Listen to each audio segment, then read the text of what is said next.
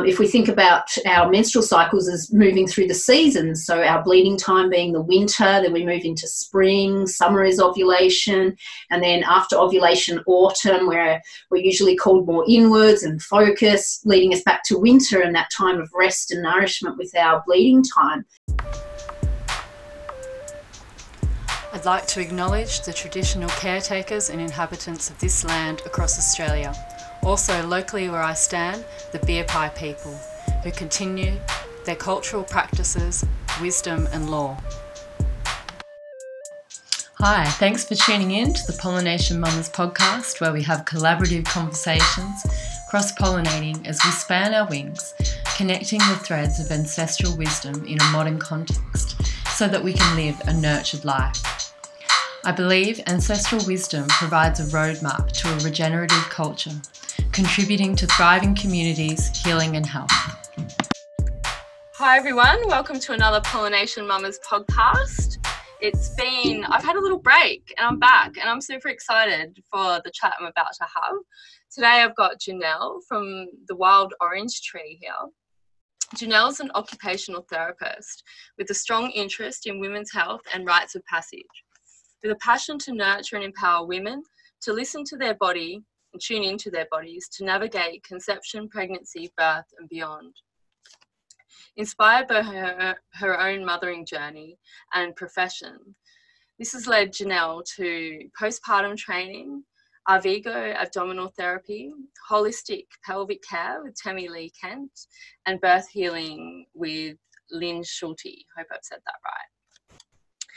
So we just had a really amazing, passionate, interesting conversation leading up to hitting record. And I've been following Janelle for not too long, a little while. I just love the way that Janelle articulates and shares with so much passion and is um, quite gifted, I think, at linking in lots of different aspects, which are all um, playing a part of these rites of passage and these cycles that we live through. So, before we jump right into it, I'd love for you, Janelle. Thank you for being here, by the way. oh, no problem. Thank you so much for having me. And from Melbourne, you're calling in from yes. Melbourne, is that right? Yeah. I'm in Melbourne. I'm in the outer northeastern suburbs of Melbourne. Great and um, to, yeah, share a little bit more about you, both professionally, uh, where you've come from, but also personally, how your own journey motherhood has led you to to this work and how that influences you. Yeah, no, definitely. Well, thanks again for having me on the podcast and that, that wonderful introduction that you gave me. But um, I am I am an occupational therapist, though that may or may not mean a whole lot to a lot of people. When you break it down, it's really helping people do everyday things if something is getting in the way. And um, for me, I'm a mum to two children. I have a six-year-old son and an almost three-year-old daughter.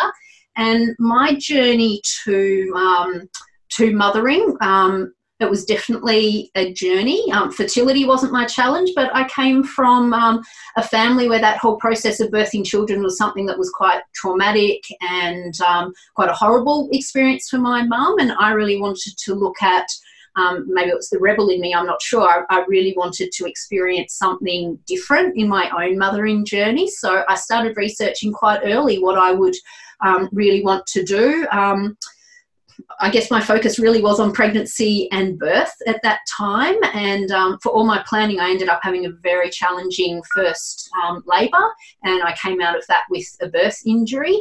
And while I did have a lot of family support around me now, looking back, I realised there was so much that I could have done to plan for the postpartum as well.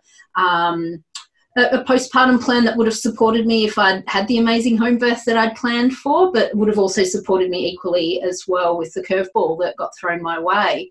And so, again, it was another journey leading up to my daughter, really thinking about what I wanted to do differently, how I could better connect to my own body, and then exactly how I wanted to be supported in that postpartum as well. And I was informally chatting with lots of women about this, this rite of passage and these pregnancy and birth and early mothering experiences. And recognized I had a real passion in that area for um, for supporting women through these transitions, and also recognizing that as an occupational therapist, I I had a lot that I could contribute in that space because as mothers, like our pelvic health can hugely get in the way of us being able to do everyday things like playing with our kids, being intimate with a partner, returning to work. Um, our mental health as mothers is also can impact the way that we relate to our families, the way that we feel about ourselves, that whole identity shift that happens with mothering. And yeah, I made the decision that I wanted to move my work into women's health, supporting women around that, I guess drawing on my own um, experiences of the mothering journey and also all the other things that I was I was learning and reading. So I started off by completing postnatal doula training, which gave a wonderful background for what that postpartum experience can be like and how it really does set mothers up for a wonderful mothering journey. How um, yeah, just how important the, the initial time after birth is, um, regardless of what our pregnancy and birth experiences have been like. And then I've gone on to add a whole lot of bodywork um, training, so the Arvigo and um, holistic pelvic care, and then Lynn's birth healing training. And really using that as a way to help women connect to their bodies. Um, that pelvic space is so integral to to that mothering experience. It's usually where our children come from. It's so intimately connected to that birthing experience. But we can be so disconnected from that space. And when we're experiencing challenges in our pelvic health, it's it's not just like hurting your finger and needing to go to the emergency department to get stitches and it'll fix up. There's so much that we hold in that pelvic space. It might be trauma, like massive trauma, but also that micro trauma that comes from everyday life um, our emotions, we hold that in our pelvic space, our roles and relationships and the expectations that we have of ourselves and that others have of us, they rest in that pelvic space. Um, if something's going on in the pelvic space and influences our mental health, or if we've got challenges with mental health, that's going to come back and influence that pelvic space and how those normal functions um, occur there. So I'm definitely using my bodywork skills to help women connect to their pelvis, be really present in that space, um, listen to their bodies and those feminine rhythms that, that are within us, and, and using that as a roadmap forward when either to plan for a really um, confident and positive transition into mothering or support them um, through that when challenges have come up and, and they're having some difficulties. Mm, fantastic. Yeah, I think that's so important to that you mentioned to support for that ideal, or whatever someone's aiming for in their birth, but then also to be prepared and know there's tools out there and services if something, if a curveball does come. Um, and mm-hmm. often first births can be a bit harder and the body's never done that before so there's no innate memory there's new hormonal pathways being being made and the body is yeah having to open and stretch in ways that it hasn't before yeah definitely so I really um, would love to explore each of those therapies that you've done a little bit more, so people who haven't heard of them or maybe don't know in depth what they mm. are. Um, but first of all, I'd love to jump into motherhood is a rite of passage, and like you said, you've done the postpartum training, and that's pretty much where I came across your work. We did that um, postpartum training with newborn mothers, and this idea that all cultures have known that the postpartum period is immensely important. It needs to be prepared for and it needs to be taken really seriously. And there was a great understanding that that is how you would create healthy mothers in the long term and therefore healthy families and healthy children. Um, because that it just keeps extending out into the community. And really, it hasn't been all that long that's been lost. So, if you go back to where it was lost first, maybe more like European, British, Celtic, really, although we started losing a lot of things maybe a few hundred years ago, we still, even up to around 100 years ago, had a really strong understanding there. And then other cultures have lost some of it, part of it in the last 100 years, and some are really intact and strong.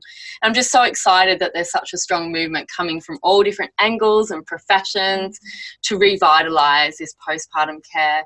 So I'd love to hear from you what your thoughts are, both professionally but as a mother, and on what that rite of passage is into motherhood how challenging it can be and different mm-hmm. ways that we could be looking at it and honoring it and supporting the mother and how the mother could support mm-hmm. herself through that transition Yeah, no, definitely. Um, when I look at these rites of passage, like I always use that comparison. We hear the stories about boys in the tribe having to go out and kill a lion or needing to fend for themselves in the wilderness.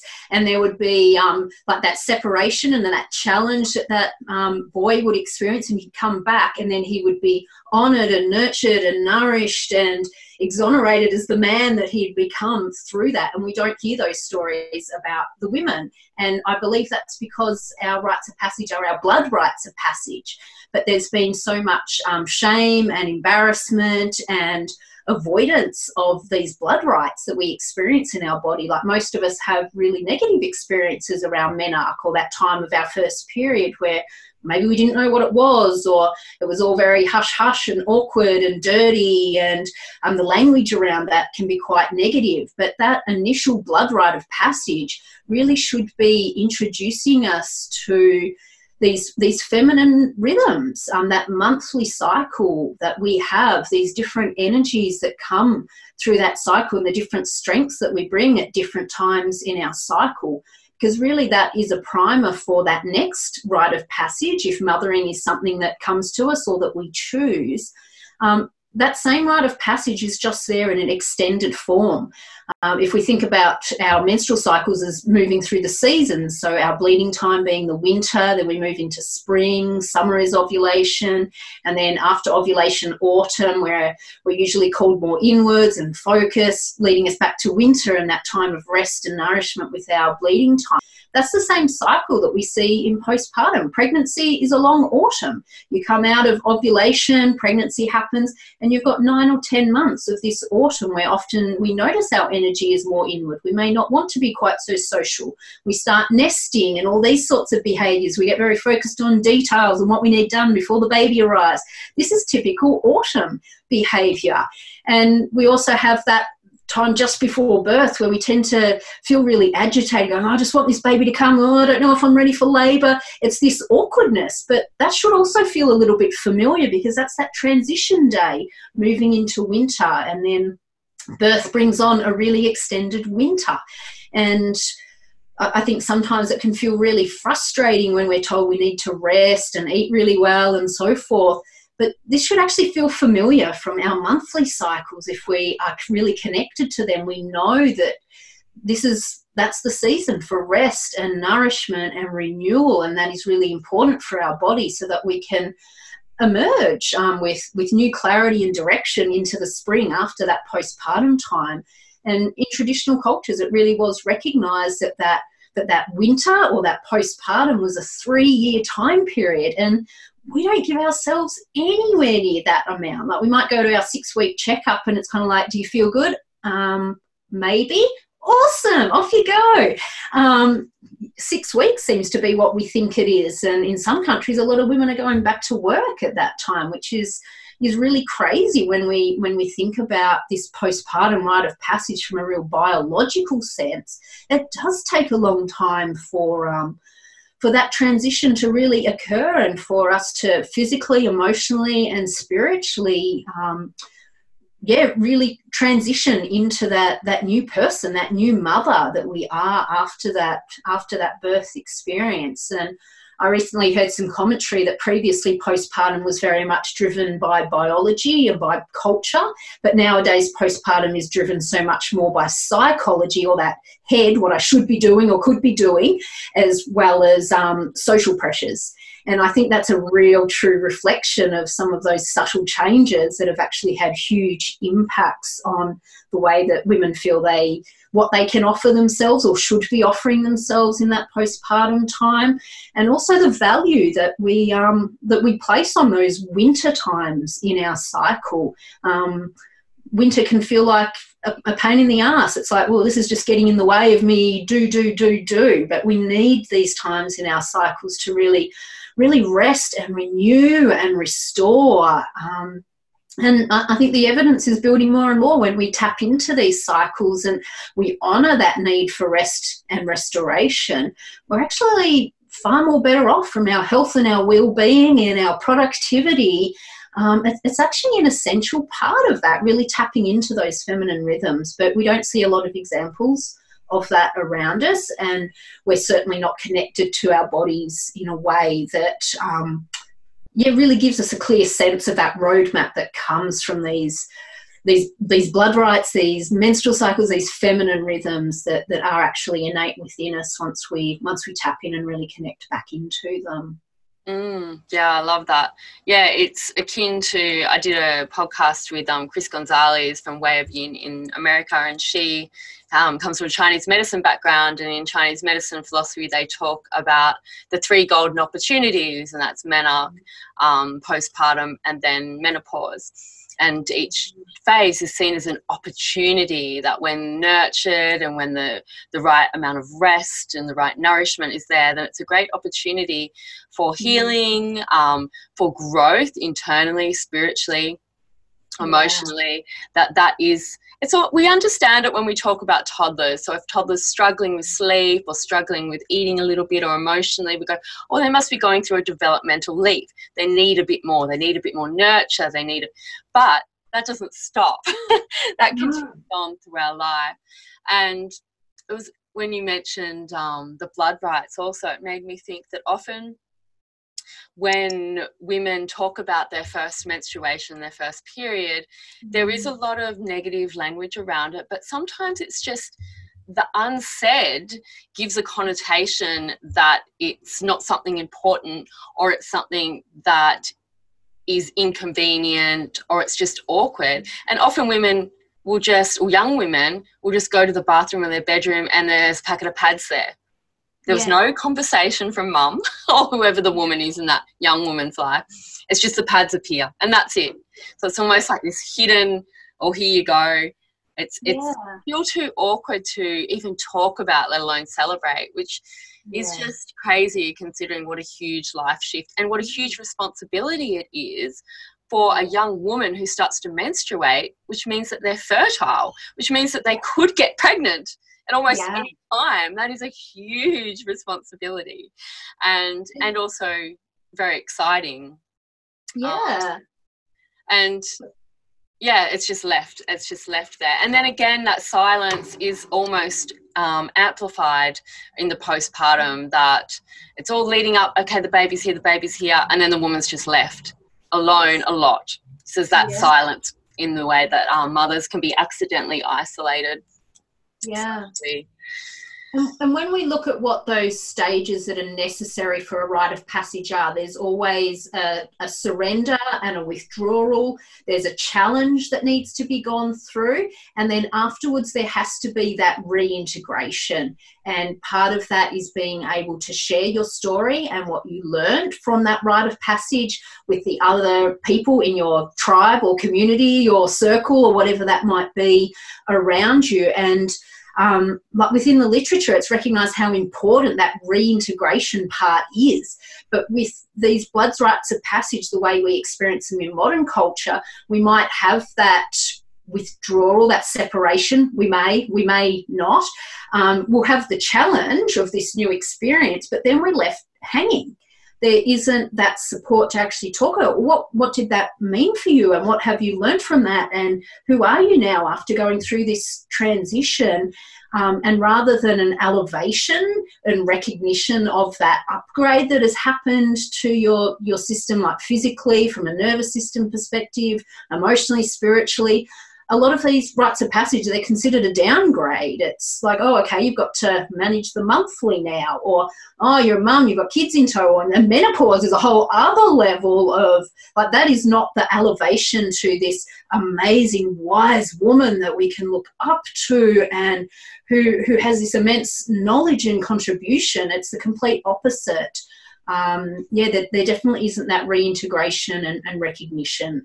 Um, at least women hanging, and I think we see that playing out enormously in how their identity adapts, and at that that emotional level, how they how they feel navigating navigating these experiences, and and that impacts so much on on their physical well being as well.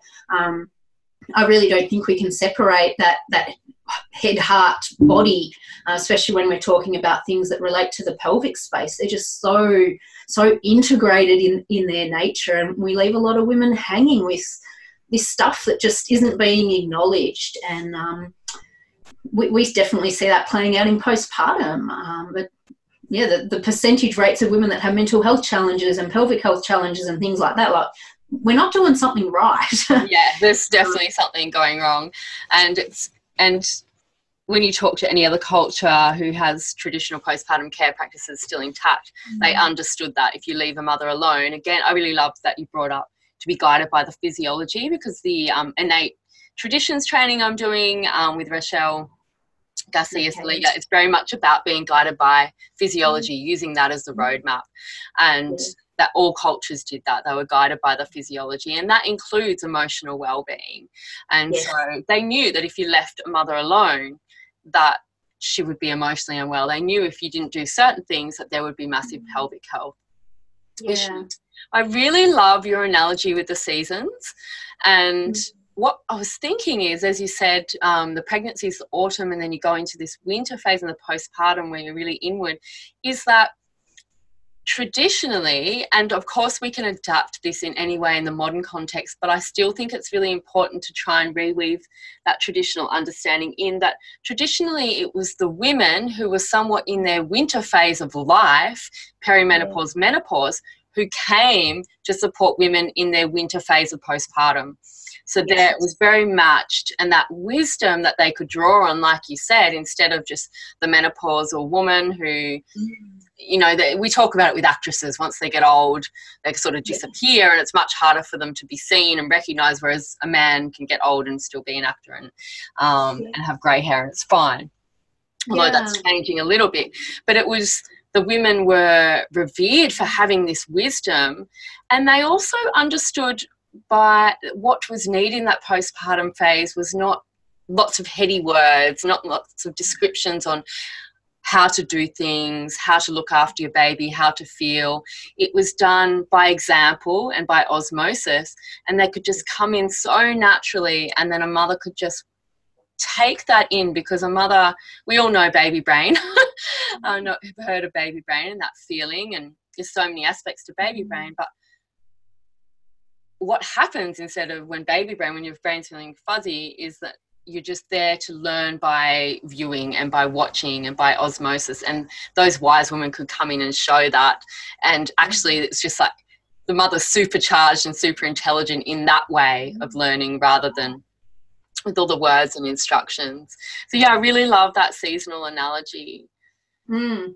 But I think it's interesting. Like when I first read that analogy that menopause is winter, I had to stop and challenge myself, going, "Oh God, I'm going to end up in winter for the rest of my life." um, I, and I think that is a very natural response. These times of winter, these times of rest, it's a time that doesn't always come naturally to the feminine. If we're talking about masculine and feminine energies, masculine energy very much runs on that circadian rhythm or that 24 hour rhythm go hard, play hard, rest. And like we all make those jokes about men having their man cave and men just sitting down and falling asleep on the couch. Like that is the masculine energy. Go hard, play hard, rest. Whereas the feminine, I actually believe, tends to be the hard taskmaster that pushes through and pushes through and pushes through. But when we do that, when we don't get that rest and that nourishment, the restoration that we need, that's when we get burnt out. And in some ways, I think it's quite clever that we've got these inbuilt monthly cycles that are meant to tune us into that, that there's a time to go hard and be creative and innovative and, and really push ourselves to our limits. Um, but then there's also a time for reflection and focus and um, critique, and then we come to that time of rest before we go out and repeat that cycle yeah. um, again. We, we do tend to have negative correlate, um, connotations around that, that winter or that rest and that nourishment without it really understanding how integral it is to to our cycles and our rhythms and our well-being and and that natural creative process and really creativity is just one of the ultimate ways of expressing feminine creativity.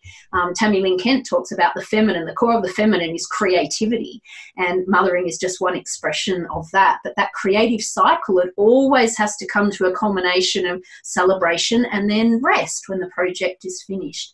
Um, if the project went on forever, it would just be an exhausting, horrible process. Mm. Um, but yet we seem to try and do that. That's what culturally we, we think we should be doing, those expectations that are placed on us and we place on ourselves, that we should keep going, that rest and nourishment and self care isn't isn't something that is important, but it's actually so crucial. I mean, we think about it seasonally, like winter. Like, yeah, we, we grizzle about it when it gets cold, especially being in Melbourne. But um, it, it's actually so important. Like the world needs to rest. There's this innate need in this creative cycle for, for rest. And I think um, we need more more conversation around the value of that and the purpose that it really plays in these rites of passage. Mm, yeah, yeah, important. Yeah, I was going to say winter here has been quite warm, so I'm like, I'm not looking forward to summer. Summer almost I've been saying the last few seasons as a gardener as well is almost the hibernation yeah. time because you can't be outside much. It's so hot yeah. and so dry. Yeah. And yep. wait until the evening and the early morning to go out. Whereas winter here, you can just be out all day. Obviously, it gets dark earlier, but I do get that.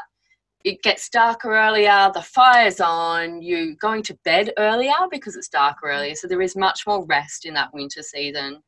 Yeah. And when I think of that analogy with the trees and what some trees are doing in winter, whether they drop their leaves or not, is that there's still a lot going on. So even if they do drop their leaves, they're replenishing the soil with organic matter.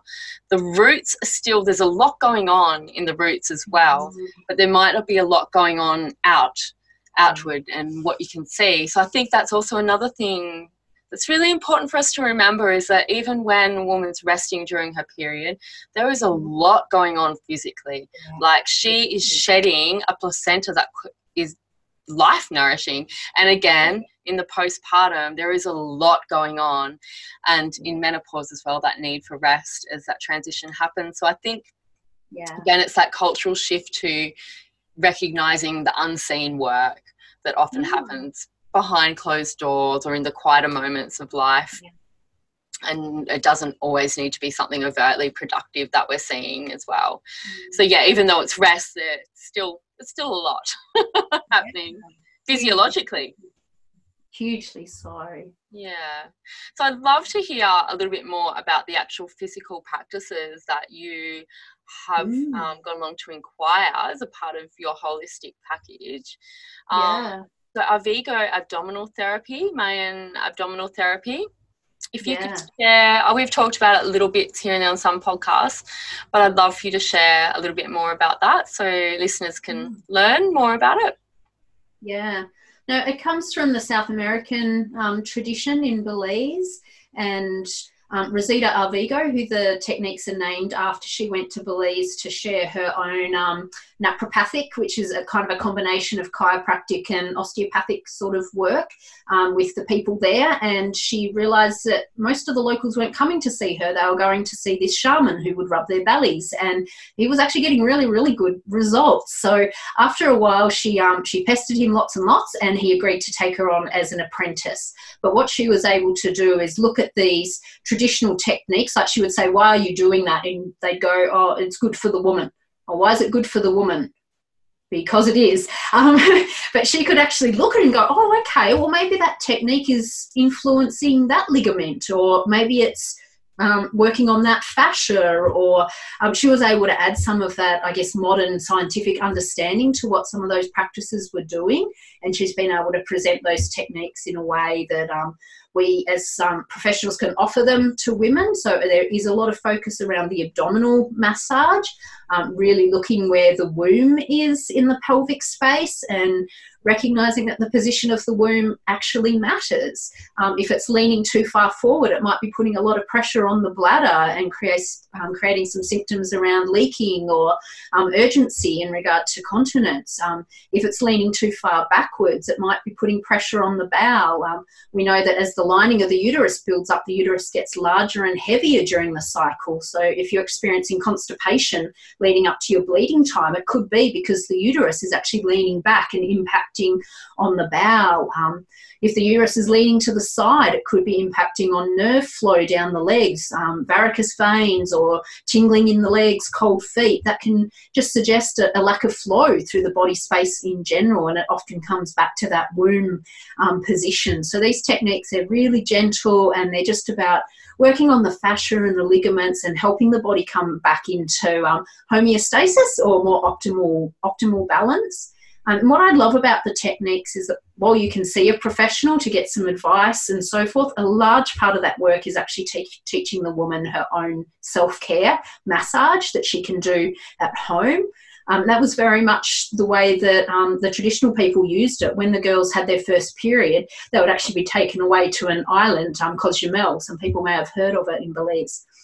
And the whole purpose of that was to teach the women these, these massage skills and the other modalities such as vaginal steaming, which I know you um, know a bit about. That um, comes from the Arvigo tradition as well. Um, castor oil packs, um, wearing a faja, which is like a really long scarf wrapped around the belly to support the abdominal organs. The girls were taught all this knowledge about their bodies and what, what should be normal. Like they knew that periods shouldn't be painful. They knew they shouldn't be getting cramping. They knew they should get bright red blood with their flow and there shouldn't be spotting. Um, and they knew that if they got those signs, it was actually an indication that there was congestion or something going on in that pelvic space, and they would know to seek out support from the shaman or maybe another visit to the island or whatever it might have been. So, from very early on, they had this knowledge about what was normal in um, in regard to their cycles, and a lot of women find them really effective for helping them to um, to regulate their cycles and experience um, much more pleasurable um, menstrual cycles, regular cycles. So sometimes it is used in um, for fertility support. I really frame it that our, our menstrual health is a vital sign and it shows um, what's going on in the rest of our bodies. So, um, if we can support a woman to have the most positive menstrual cycles that she can, um, she probably is going to be more, more fertile. Um, so yeah, that, that's really the, the Arvigo work about connecting to that womb space and what is going on there and recognizing that it's um, not just an organ, it's actually something that impacts the whole, the whole body and, um, and the flow, whether that's of nerve, blood, energy around the body. And we can influence that by tuning into that womb space. Yeah, I think it's really important that you note that it does affect whole health. It's not just for people who uh, want to get pregnant or want to recover after being pregnant. Um, whether you want to get pregnant or not, menstrual health is so important. And then again into menopause as hormones change. Yeah, yeah. Well, I studied with um, Keli Garza to do vaginal steaming, and her original lineage of learning was through Rosita Arvigo. Yeah. And um, then she went on and and yeah, um, one of one of many traditions that, that steaming is part of. Yeah, and that's how she started, and then um, tied in lots of other cultural traditions and, and knowledge around mm. steaming. And I've also heard that when you talked about the placement of the uterus, it's so important. And these days, so many women get told they might go for a pap mm-hmm. smear or for an internal for some reason, and they'll say, "Oh, your your uterus is tilted backwards a bit," or oh, "That's normal." And so it's just mm-hmm. framed as normal because so many women have it now, and that's partly because of mm. our modern lifestyle, sitting a lot, but also because we've lost these practices as well of the abdominal massage or the wrapping and and that nurture and rest during times when we're bleeding when our hormones relax everything a bit mm. more but also if the uterus is tilted sideways it can be impacting like you said the nerve pathways mm. sharp in so many ways but um the ovarian blood flow too so it can actually be sort of squishing an ovary or a fallopian tube a little bit, and that can hugely impact fertility. So it's so important for women who are experiencing infertility to at least explore that or any sort of menstrual pain. Um, ovulation pain, although it's not always these things, they're just it could be one aspect to explore. Yeah, um, yeah. I think I think so many women also have scar tissue in that pelvic space as well, and those adhesions can be pulling the organs into less optimal alignment. Uh, whether that is a scar from a C section or a scar from having your appendix removed, or maybe you had some laparoscopic surgery um, and you can't actually see the scar so much. But we know that laparoscopic surgery actually creates just as much scar tissue in the body as the traditional way of cutting you fully open and getting in there. And um, a lot of women have had gynecological sort of surgery, whether it's around cysts or um, cleaning out the uterus or whatever like that. And that can leave a lot of scar tissue and adhesions, congestion that, that impacts on that overall. Yes, it might be impacting fertility, but looking at this much more broadly about their overall um, digestive health. Um, just their cycles as a vital sign for what's going on in their body and, and links to their emotional well-being too. Yeah, absolutely, especially if it's causing pain. I've personally experienced adhesions, and um, my last birth was a cesarean, and they removed a lot of the adhesions. So mm-hmm. I probably got scar tissue on scar tissue on, which has led me on to learn or more and more in depth everything that I do. So I'm thankful in that way. But at the same time, I um, I experienced a lot of really serious digestive issues yeah. previous to having those adhesions removed that I don't experience so much now. Mm. So now I'm trying to maintain, hopefully, that they yeah. won't spread too much. And so, yeah, you, you're so right. And if the uterus is tilted in any way where there is scar tissue, then it's more likely to form where that um, compression is and then spread from mm. there as well because you've got that stagnation of blood flow as well. Yeah. Yeah, definitely. Yeah, such important knowledge that's out there. Um, and then also you've you've studied a holistic pelvic care with Tami Lee Lynn Kent. Can you tell yes. us a little bit more about your training with her? Yeah, no, definitely. Um, Tami is very much about um, the energetics of that pelvic space and what we hold in that pelvic space, and then how that influences our, our creativity and that feminine energy in our bodies. And um, our, our pelvises hold on to so so much whether it is micro or macro traumas that have that have happened to us our emotions um, just everyday life isn't all that great for pelvic health in, in the western world. And and we do tend to hold a lot of tension. Like when we're talking about pelvic health a lot of women think that they need to get their pelvic floor stronger and tighter. Well most of us actually have to learn to let go and um, yeah really release that tension. And the holistic pelvic care um, it can involve intravaginal work. Um, so looking at trigger points and fascia release within the vagina, exploring where where there might be tenderness or tightness, um, but also looking and linking that back to things as expectations we have around ourselves, our lineage, um, our roles, our relationships, how that might actually be influencing that masculine feminine energy that sits in our body and how that is also influencing the womb. So if we think of the um, the ovaries as the source of that creative energy, and then the womb space is where that um, is gestated. So that could be a baby, but um, that womb space is also representative of any sort of creative pursuit that we're wanting to um, apply ourselves to. And when the energy around that is is blocked or there's anger, fear, lack of support, all those sorts of things, they sit in the pelvic space. And holistic pelvic care is certainly a way to, to look at those energies, whether um, it can be done externally through clothing, looking at how that energy is sitting in your body.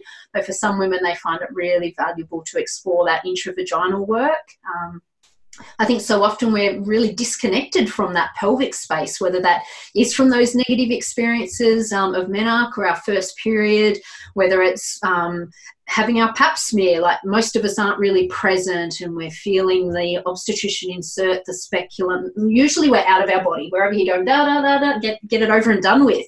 Um, even our sexual experiences. A lot of us have real negative sexual experiences, or it feels like there's a lot of expectation around that of what we, we should be doing in that sort of scenario. We're often not connected to our pelvic space, and holistic pelvic care is very much about being aware and present in the body and um, just really feeling into the body and, and what it's revealing. And um, it, it's quite incredible to see once you've done that exploration just how how more coordinated that that space is in regard to pelvic floor function, how how lighter the body can feel when you've really explored in, in a physical and emotional well-being sense together what is sitting in the body. Mm. So um, it's been a really beautiful modality to um, to explore with women.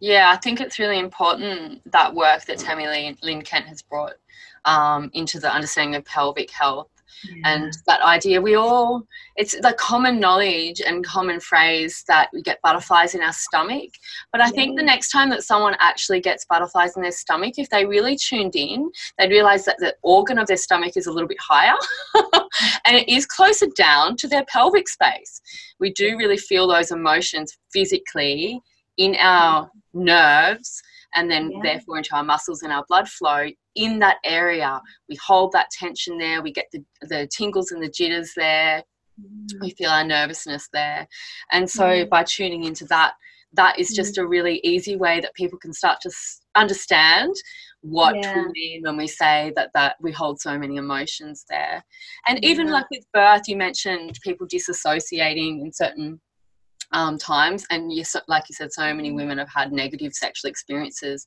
to varying degrees and, and may um, be holding a lot of trauma there and a lot of disassociation, but also from birth. If birth was really either intense or traumatic, um, you know, it's an intense experience anyway, and it's a common coping mechanism and somewhat natural in a way to disassociate to survive. But then yeah. we should also then be natural to be supported to come back into our bodies. And, you know, there's beautiful stories from different cultures, and one is that the woman goes into the heavens to retrieve her baby during labor and comes back down. And that's almost saying, like, she's really going otherworldly, and you could take that in many ways, but that kind of leaving that physical space, even though it's such a physical experience, but then needing that reintegration to come into the body. Mm. And so I think when people hear about intravaginal work, they can be like, oh, that's a bit full on.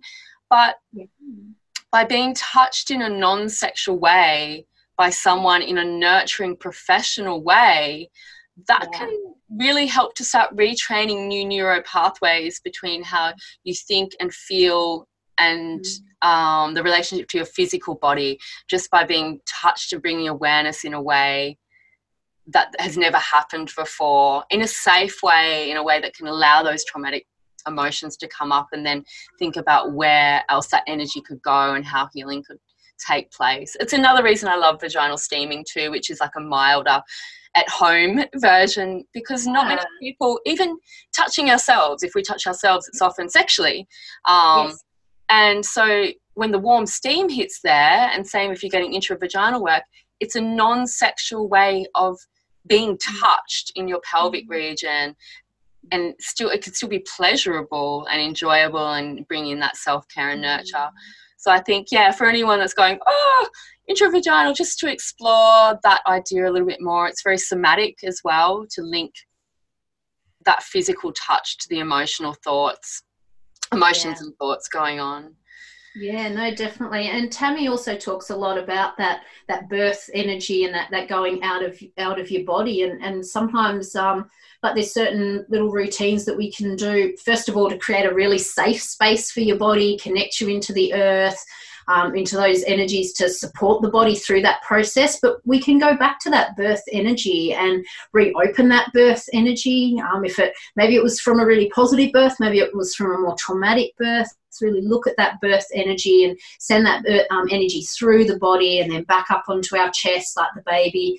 Um, we can use it to connect to our children as well through that birth energy. But it's something um, through that womb space that we can can connect to um, in, in a really healing way when that's facilitated for us. Mm, absolutely. And then that leads on to um, our sexual relationships in right timing after birth whenever that feels comfortable. But a lot of women talk about how they just felt like they didn't know their body anymore. They may have had yeah. sexual relationship with themselves and their partner, and and um, then all of a sudden after birth, it just mm. felt different and maybe a bit challenging and a little bit disconnected. And when you look at all the traditional postpartum practices, they're all grounding, massage with oil, which nurtures the nervous system, brings a woman back into the body, releases the oxytocin, gives a very positive message to the body that it's held, it's nurtured, the wrapping, holding that core support. Um, so, all of that sort of like bringing that woman back into the body in a really warm, caring way. That's now often not done and the woman's kind of left going oh still bumbling around a little bit going what happened? Oh my goodness. Yeah. And um, and i and think often, often it's I think often with that return to intimacy, there's sort of this notion of, well, give it a try and um, see how it goes. If there's problems, come back to us. But I think there's a whole lot that we can be doing to really ground women in their bodies, to reconnect them to pleasure, whether that is through something like vaginal steaming. Um, some of Lynn's work I think is really useful. We'll get to that in a minute um, around making sure that that your body and that birth that open birthing energy is is brought back down and um, integrated into you and and really exploring what sexuality means because um, you're not the same person anymore. Um, and yeah it's really exploring again what that sexual relationship is with your partner and what that's going to look like I think often as well we hear women talking about, oh, I feel touched out and it feels like another job to have sex at night. Um, I think it's really interesting to see how we get to that point where something that should actually be nurturing and giving and tank filling to ourselves has got to the point that it feels like another chore. And um, I, I, think we also live in a culture, and Kimberly Ann Johnson talks a lot about this, where intimacy is also always about penis in vagina. And I think sometimes we need to reframe what intimacy can or could look like in that postpartum. And sometimes that's a real journey for our partners, especially if it's a male partner, where that penetration may sort of be the sole existence of, of that sexuality. But exploring what intimacy and um, ways to really nurture each other in this new phase as we're adapting into these new roles what that can actually actually look like and make sure we're bringing pleasure to that. Yeah i'm so glad you brought that up. It's a really really important aspect that you bring up about reframing what sexuality and intimacy and pleasure can look like. And then when that pressure's taken off uh, it's so much easier to enjoy it but it's also easier to be open to new ways and allow that to change and grow over time as well. Yeah. So yes, um, Lynn Schulte and the birth healing training. Um, yeah. Is that what she calls it? I've forgotten. I know it well because I've done her summits. Is it birth healing training? Yes. Yeah. Yeah. So, yeah, that was uh, absolutely wonderful. Um, Lynn st- always starts off by looking at the pelvis, and what she's identified is that a lot of women um, after birth can still be in an open pelvic position. So we um, know how much that pelvis needs to open and stretch in order to let that baby through, and sometimes it's not coming back down. And um, who knows why? Maybe it's because we've lost some of those traditional practices around closing of the bones and bringing women back into their bodies. But regardless, um, this open birthing pelvis can persist for a very long time. In some women, it can leave us feeling ungrounded, really floaty, uh, uncertain in our bodies. Also, if the pelvis is more spread, it can be putting those pelvic floor muscles on stretch. Um, it might be really pulling that anal sphincter um, out of alignment, which might lead to fissures or um, be not supportive of hemorrhoids or things like that. Just physically, if we can bring those um, bones back down to the point where they're meant to be, usually women feel a lot more in their body like they'll feel like they're actually walking on the ground again and sometimes that in and of itself is enough just to get those natural pelvic floor functions working really well just because the muscles aren't being pulled out into um, a, tension that's not meant to be be through them. So with her work we always start at the pelvis and there's some really simple strategies that physically and energetically really bring that pelvis um, back together for the woman um, Lynn also looks at the organs as well. So, um, when we're pregnant, things like our stomach and our liver can really get jammed up into, into the diaphragm. We often start um, splaying our ribs out, or we'll lift our chest to try and make space for the baby, but sometimes that posture can stay, which isn't so great for the diaphragm and that upper spine. Um, the intestines can get really squashed. Um, the bladder and the urethra, um, it's very common for that to be sort of pressed down to the left hand side in the woman's body. And it's fairly logical if your urethra is squished and the bladder's kind of over the side. Um, maybe that's why you're getting some leaking or some challenges with your continence. And similarly with the bowel, there's um, again, it sounds a little bit confronting, but we look at the anal sphincter and exactly what tension is going on there, especially if you've had a tear in that area. Looking at scar tissue around that place can can be really useful to bring the body back into into balance. Um, so just some really simple techniques that are so so effective just for bringing women back into their bodies and making sure that everything is repositioned to to work at its optimum and um, Lynn's work is also about preparing women for, for a smoother birth as well. So making sure that the uterus, uh, all those ligaments are moving well and that the pelvis has good movement, um, you know, like addressing some of those aches and pains that can come along on with pregnancy. Um, yeah, really supporting the body in that way as well for as smoother birth as possible, and then making sure women are supported to really recover well in that postpartum time period.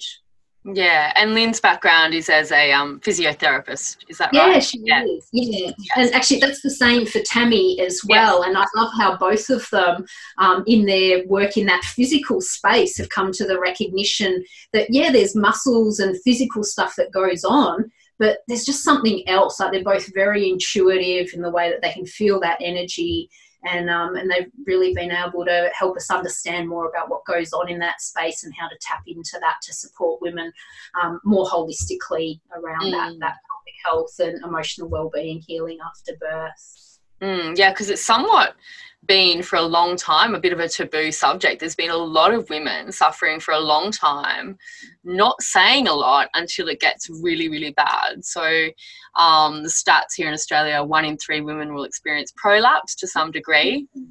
Some yeah. of those will repair themselves, like, um, what's the word? Yeah, repair themselves over time naturally, and others won't, and some will get worse. And then, like you mentioned, there's a just a huge array of other things that can be happening. So if anyone is mm-hmm. experiencing continence issues or the hemorrhoids, um, also leaking poo, leaking feces, that sort of thing, the fissures, anything in that pelvic space, there's just so much going on. Pain, um, yep. bloating, all those sorts of things. And I really. I yeah, I think unfortunately, like we're starting to get this hashtag common, not normal. But yes. I think there's still a lot of women that will go and see a health professional and they'll say, Hey, I'm, I'm feeling really heavy in my pelvis. I've got this bit of leaking. And they'll go, Oh, well, you've had three children. What do you expect? Yes. It's kind of like, well, I didn't expect that answer. Um, there, there is still this real almost expectation that that's the sacrifice you pay as, as a mother and we really need to change that because there mm. so much support available so if you're experiencing these symptoms and you're a month, three months, three years, 20 years down the track, and you go, My body's just not right. I really encourage you to keep asking the question, saying, What's going on here? I need to find some support because, yes, it's very common to experience these things, but it's not normal, and there is definitely support for being able to get into the everyday things that you're wanting to do um, that may, maybe your body or your emotional well-being is holding you back from yeah, that's right. Because it impacts so many areas. Just being able to go exercise and be active, or sexuality. There could be pain during um during sex, any mm. sort of intimacy, and. I really love this holistic sort of picture that you've you've started building on on your occupational therapy with the Arvigo, the holistic pelvic, mm. and the birth healing and it's so important i think that you mentioned about the pelvis being open and i i say this to women a lot i think it should be um, crucial and just mandatory that every woman has a pelvic assessment after birth even if it's a cesarean, because often a woman may have labored or just the process of being in late pregnancy with all of the relaxin hormones and walking around with a baby pushing down can mm. still really leave things quite open. And Definitely. then the lack of core support you're left with after surgery. So, um, whether it was vaginal or not, it's really, really important. And I say that to women first if they're experiencing anything, hemorrhoids or any feeling of prolapse, is just see where your pelvic position is. Try to find someone who can see if you're still open because going back to any sort of exercise, even if you wait six weeks, three months, if you're still open, then all the pelvic floor um, Kegels and and things like that are not going to do anything. You're actually going to do more damage because you need to get those that kind of bottom if you imagine the pelvic floor for anyone listening like a triangle and when it's been left open the wide flat end of the triangle is at the base and those muscles are stretched open that needs to be brought back in and then you can work on strengthening them but you can't strengthen something that's been stretched open in a way. It's like when the elastic has gone on something you've just got to you don't want to replace your pelvic floor but you've got to you've got to get that tightened a little bit um, in there before you start working on it. So i'm so glad you mentioned that. Um, and i think as well when when you seek support for those sorts of things depending on which practitioner you're seeing it might be that they're coming from that real physical focus going oh okay there, there might be weakness or there's tightness or there's this stretched or this damaged or whatever um, I, I, think as a real broad brush generalization um, it's very easy to leave those sorts of appointments feeling very broken in mm. your body going, mm. oh my god that's what's happened. It can it really impacts your mental health when you receive some of those diagnoses. Even if you know something's going on in your body you get that information. It can feel really really heavy. Mm. so make sure that either the practitioner you're seeing or if um, that's not their area of expertise making sure that you're seeking out that mental health support as well as the as the physical because the two are so connected. When we're when we're feeling down about our bodies um, I see a lot of women doing doing exercises, even if it's pelvic floor exercises or these particular things that will heal their pelvis. They can be doing that out of um, hate for their their body. It's almost like this is the punishment I'm giving my body because it's let me down, and um, I don't think it's overly effective when we come from that perspective. Oh, my body's broken. What am I going to do?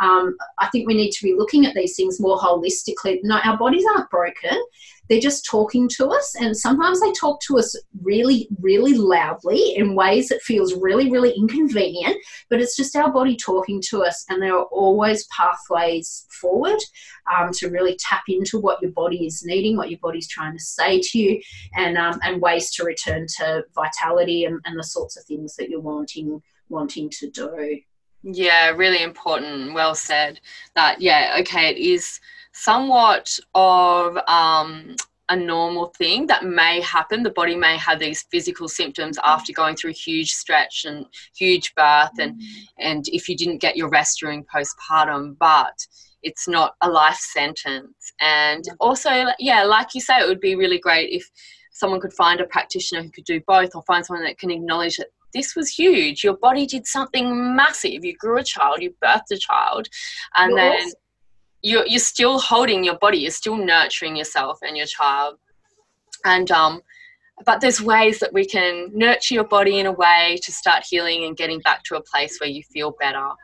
And yeah so if someone can't find both then to look for to look for a practitioner that can provide that emotional support as well but ideally someone who could do both really really good point and that comes back to that rite of passage and understanding again yeah. the whole context of, of what's going on in our bodies and all those other things that, that we might be experiencing. Um, I think we touched on it before we started recording, but um, if you look at um, Kimberly Ann Johnson and Ellen Heed's model of what is involved in, in healing, we've got this very small biomechanical aspect of it where we've got the muscles and the bones and the ligaments and organs and so forth like that. But there's this huge biochemical component in our bodies. So things like the nutrition that's going on, the level of inflammation that we have in our body, all digestive health comes into that, massively influencing this pelvic space space and healing.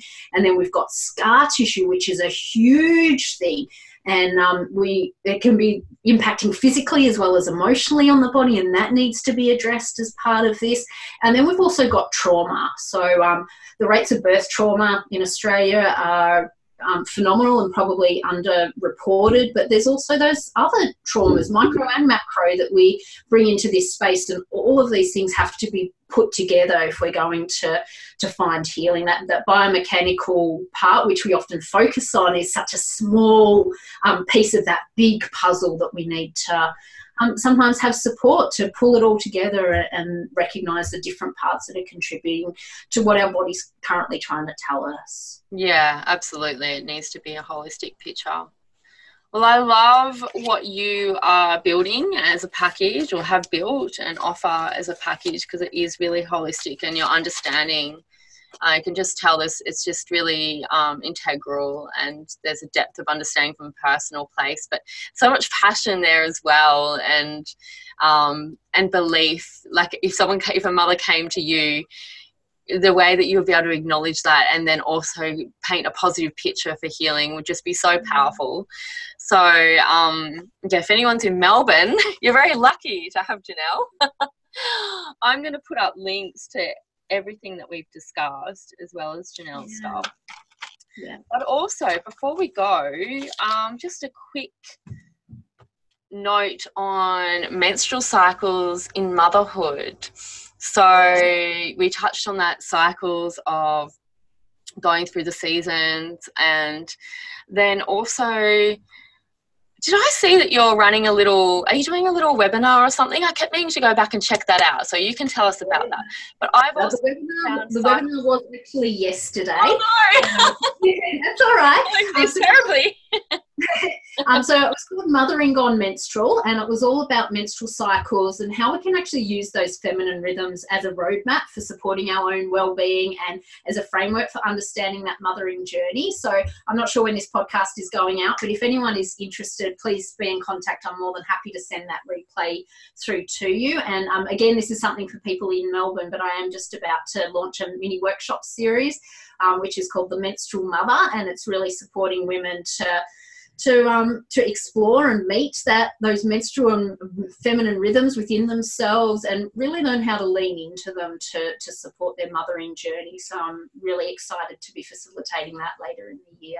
Oh, that's so wonderful! Yeah, because I found my relationship with my cycle has really shifted after motherhood. Mm-hmm. I mean, um, we talked a little bit before about how the moon cycles still do influence us, whether we're um, getting our period in the not getting our period in the postpartum or into menopause, but then with the mm-hmm. return of my period being almost like I'm more depleted, so I'm working on repletion and I'm tired because I'm not sleeping. My toddler still doesn't sleep that well sometimes, and yeah. um, and so really allowing myself more rest when i'm bleeding and really needing to listen more than ever because my body is speaking louder than ever so i think that's mm-hmm. so powerful for mothers to really give themselves that framework and especially like you mm-hmm. said um, I hadn't heard it before. and I'm going to have to think about it more. About the feminine does just keep going, going, going, and the hard taskmaster, master, and especially when you enter motherhood, because you feel like you just have to go all night, all day, all night. This child needs you to feed them, needs you to be there.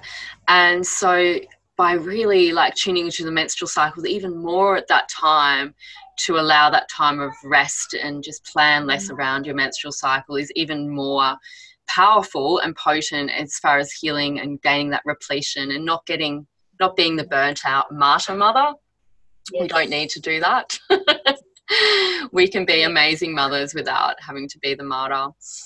Yeah. So and wonderful offering. There's so much more information about the menstrual cycles. I know there was an article going around how the US soccer team, um, who won the World Cup. I think I don't. I definitely don't follow soccer, um, but they were talking about how they have actually started tracking the cycles of all their players, and they recognise when they need more sleep, when they should be doing their strength training, and um, based on what day they are in their cycle on game day, they know what strengths they're going to bring to the team and how to um, to work better with each other as a team, recognising those individual differences. And, and they won the World Cup.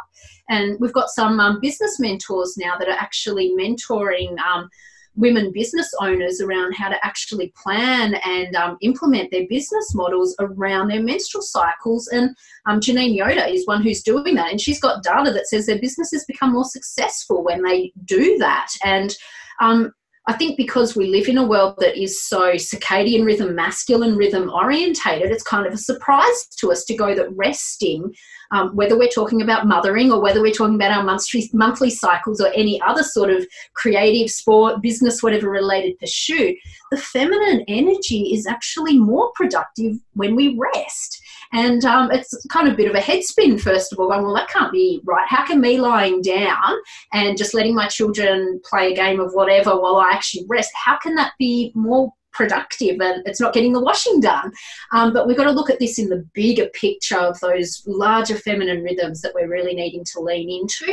And I think it does relate a lot to mothering depletion and to our own feminine well-being. Um, there really is a roadmap there in our bodies when we when we tune into it and it's a very wise wise roadmap It is, yeah, absolutely. i've personally found it so powerful that when I do listen to it and I follow it um, to the degree that I know I need to, I am far, far more productive that month when I've really taken a good solid day or two. And that doesn't mean that it just the rest starts and ends. It's sort of easing into a bit more slowing down, then some solid rest, and then easing back into action. And then as I like come into my follicular phase and up into ovulation, I am so much more productive. And then, like you said, in the longer term, we look at the Indian phrase for postpartum care 42 days for 42 years. Mm-hmm. This is leading us so that we're not getting different ailments and suffering more with more depletion leading into perimenopause and menopause. Um, and if we're mothers, that's when our children are often coming into teenagehood or into primary mm-hmm. school or leaving home and mm-hmm. and in those school years, we need a lot of energy. We might be taking, driving them here, going to shows, going to sports, um, supporting them intellectually with their schoolwork. So it's really important. It's an investment in our future, um, no matter what that is that we're, wherever we're putting our energy. Yeah. Thank you so much, Janelle. I feel like all of those topics we could have delved into is so much more, but I feel like we covered heaps of great stuff. And yeah. Um, yeah, you've got a lot of great wisdom there. I'm really stoked. And um, yeah, so like Janelle said, if you're interested in her menstrual mother uh, webinar, I am. I've been I've been a little bit AWOL. I've just launched my first textile exhibition, so I've kind of that's hence um, less podcasts and things like that. Yeah. But I'm coming back um, back into it all now, so can tune back into more what's what's going on out there. And I will put up the links for Janelle's uh, website, social media links. Janelle has some great videos as well. Yeah. Email list, I think. Um, anything else you want to say before we go?